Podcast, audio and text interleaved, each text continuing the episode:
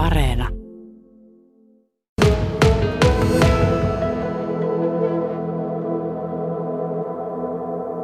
Siinä aamu ihan normaalisti hirviä etittiin.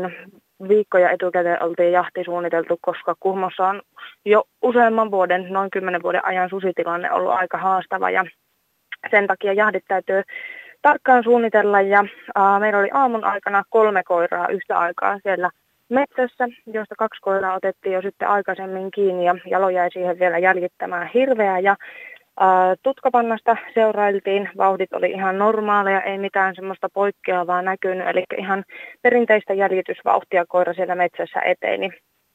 Aivan yhtäkkiä uh, yhdeksän jälkeen niin koiran jälki sitten pysähtyi sinne metsään ja kun sieltä ei ruvennut haukkua kuulumaan heti, niin tiedettiin, että nyt ei ole hirvi siellä, vaan on jotain, jotain muuta. Ja ajateltiin, että voisiko olla, että se on jonkun pienpedon tai pedon nostanut sinne puuhun esimerkiksi ilveksen tai ahman ei jalolle olisi ollut mitenkään epätyypillistä semmoinen käytös. Ja Aatu lähti sinne koiraa kohti sitten etenemään ja vajaa kilometri oli meillä molemmilla koiraa matkaa.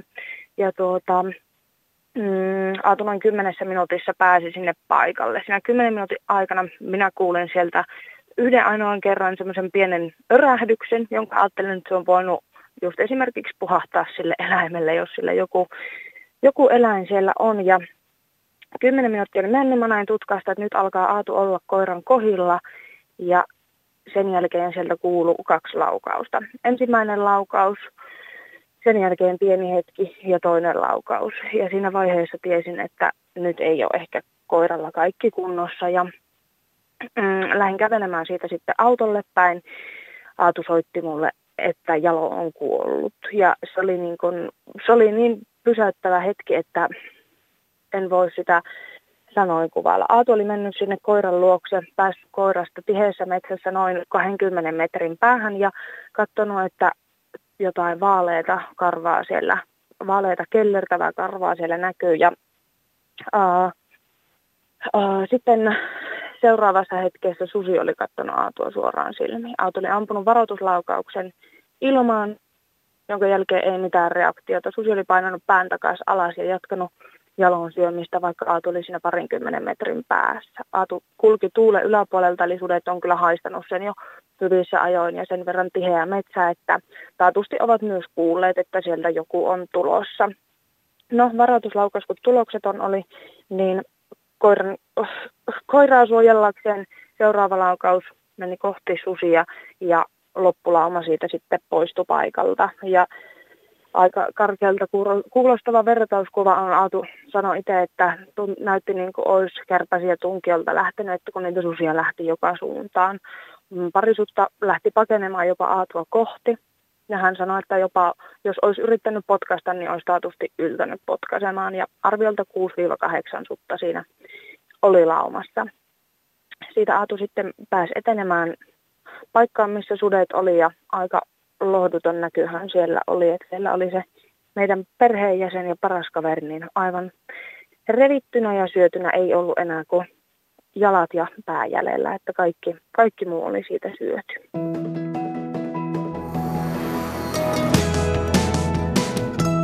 Yle Radio Suomi. Niin lähdin totta kai heti sinne paikan päälle menemään ja mietin jo siinä matkalla, että mitä tässä, tässä pitää seuraavaksi tehdä.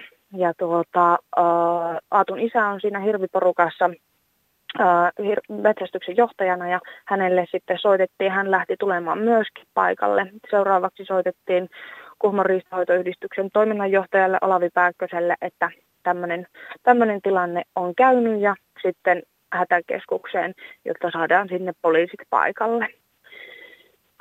sen jälkeen kun oltiin viranomaisille asiasta ilmoitettu, he ilmoittivat, että no noin kello yksi he pääsevät paikalle. Kello oli siis siinä vaiheessa puoli kymmenen aamulla ja tuota, että no eihän me meidän koiraa sinne metsään enää niin jätetään, että pakkohan se on päästä hautaamaan. Ja otettiin siitä sitten, mitä, mitä koirasta jäljellä oli, niin säkkiä ja lähdettiin sieltä metsästä kävelemään kohti autoa. Tuntui aivan tuhottoman pitkältä se matka kun 35-kiloisesta koirasta ehkä 15 kiloa oli enää jäljellä sieltä takaisin kannettavaa. Ja ää, lähdettiin sitten hauta, hautapaikkaa koiralle kaivamaan Aatun isovanhempien luokse, kunnes poliisilta tuli puhelu, että koiraa ei saa haudata, että he haluavat nähdä, että varmasti susi on sen syönyt. No totta, meillä siitä nyt kuva oli jo todisteena, että kyllähän siitä näki, että mitä, mitä koiralle on käynyt, mutta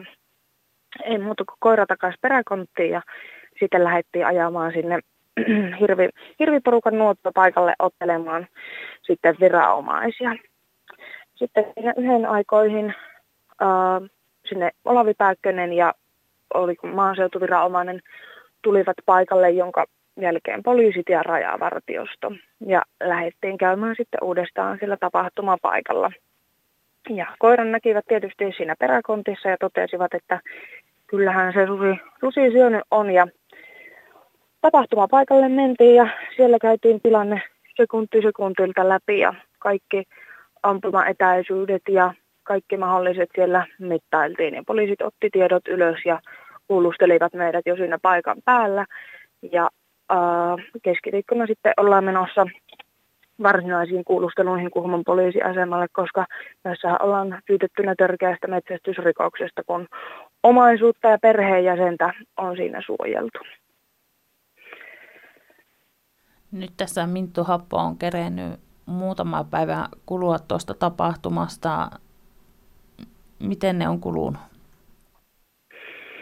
Mm, aika sokissa. Ei sitä voi vieläkään oikein, oikein tajuta, että mitä siinä on tapahtunut. Että minäkin vaikka useampia koiria on, on ollut lopettamassa ja menettänyt koiria ja ihmisiä, mutta ei se koskaan ole ollut tämmöinen samanlainen. Se on niin traaginen tapahtuma, kun aivan yhtä äkkiä, kun salamakirkkaalta taivaalta ei, niin kuin, ei mitään odotuksia, että näin voisi käydä. Tuntuu, että aivan epätodellista, että miten tämä voi käydä meille. Että kyllähän sitä on, on useampia koiria mennyt lähipiiristä kiinni, mutta sitten se, että oma, oma koira menee normaalisti vielä, että aina vähän kun metälle lähtee, niin miettii, että no tuota, siellä passissa ollessakin, että jospa vaan ei susi sinne tulisi.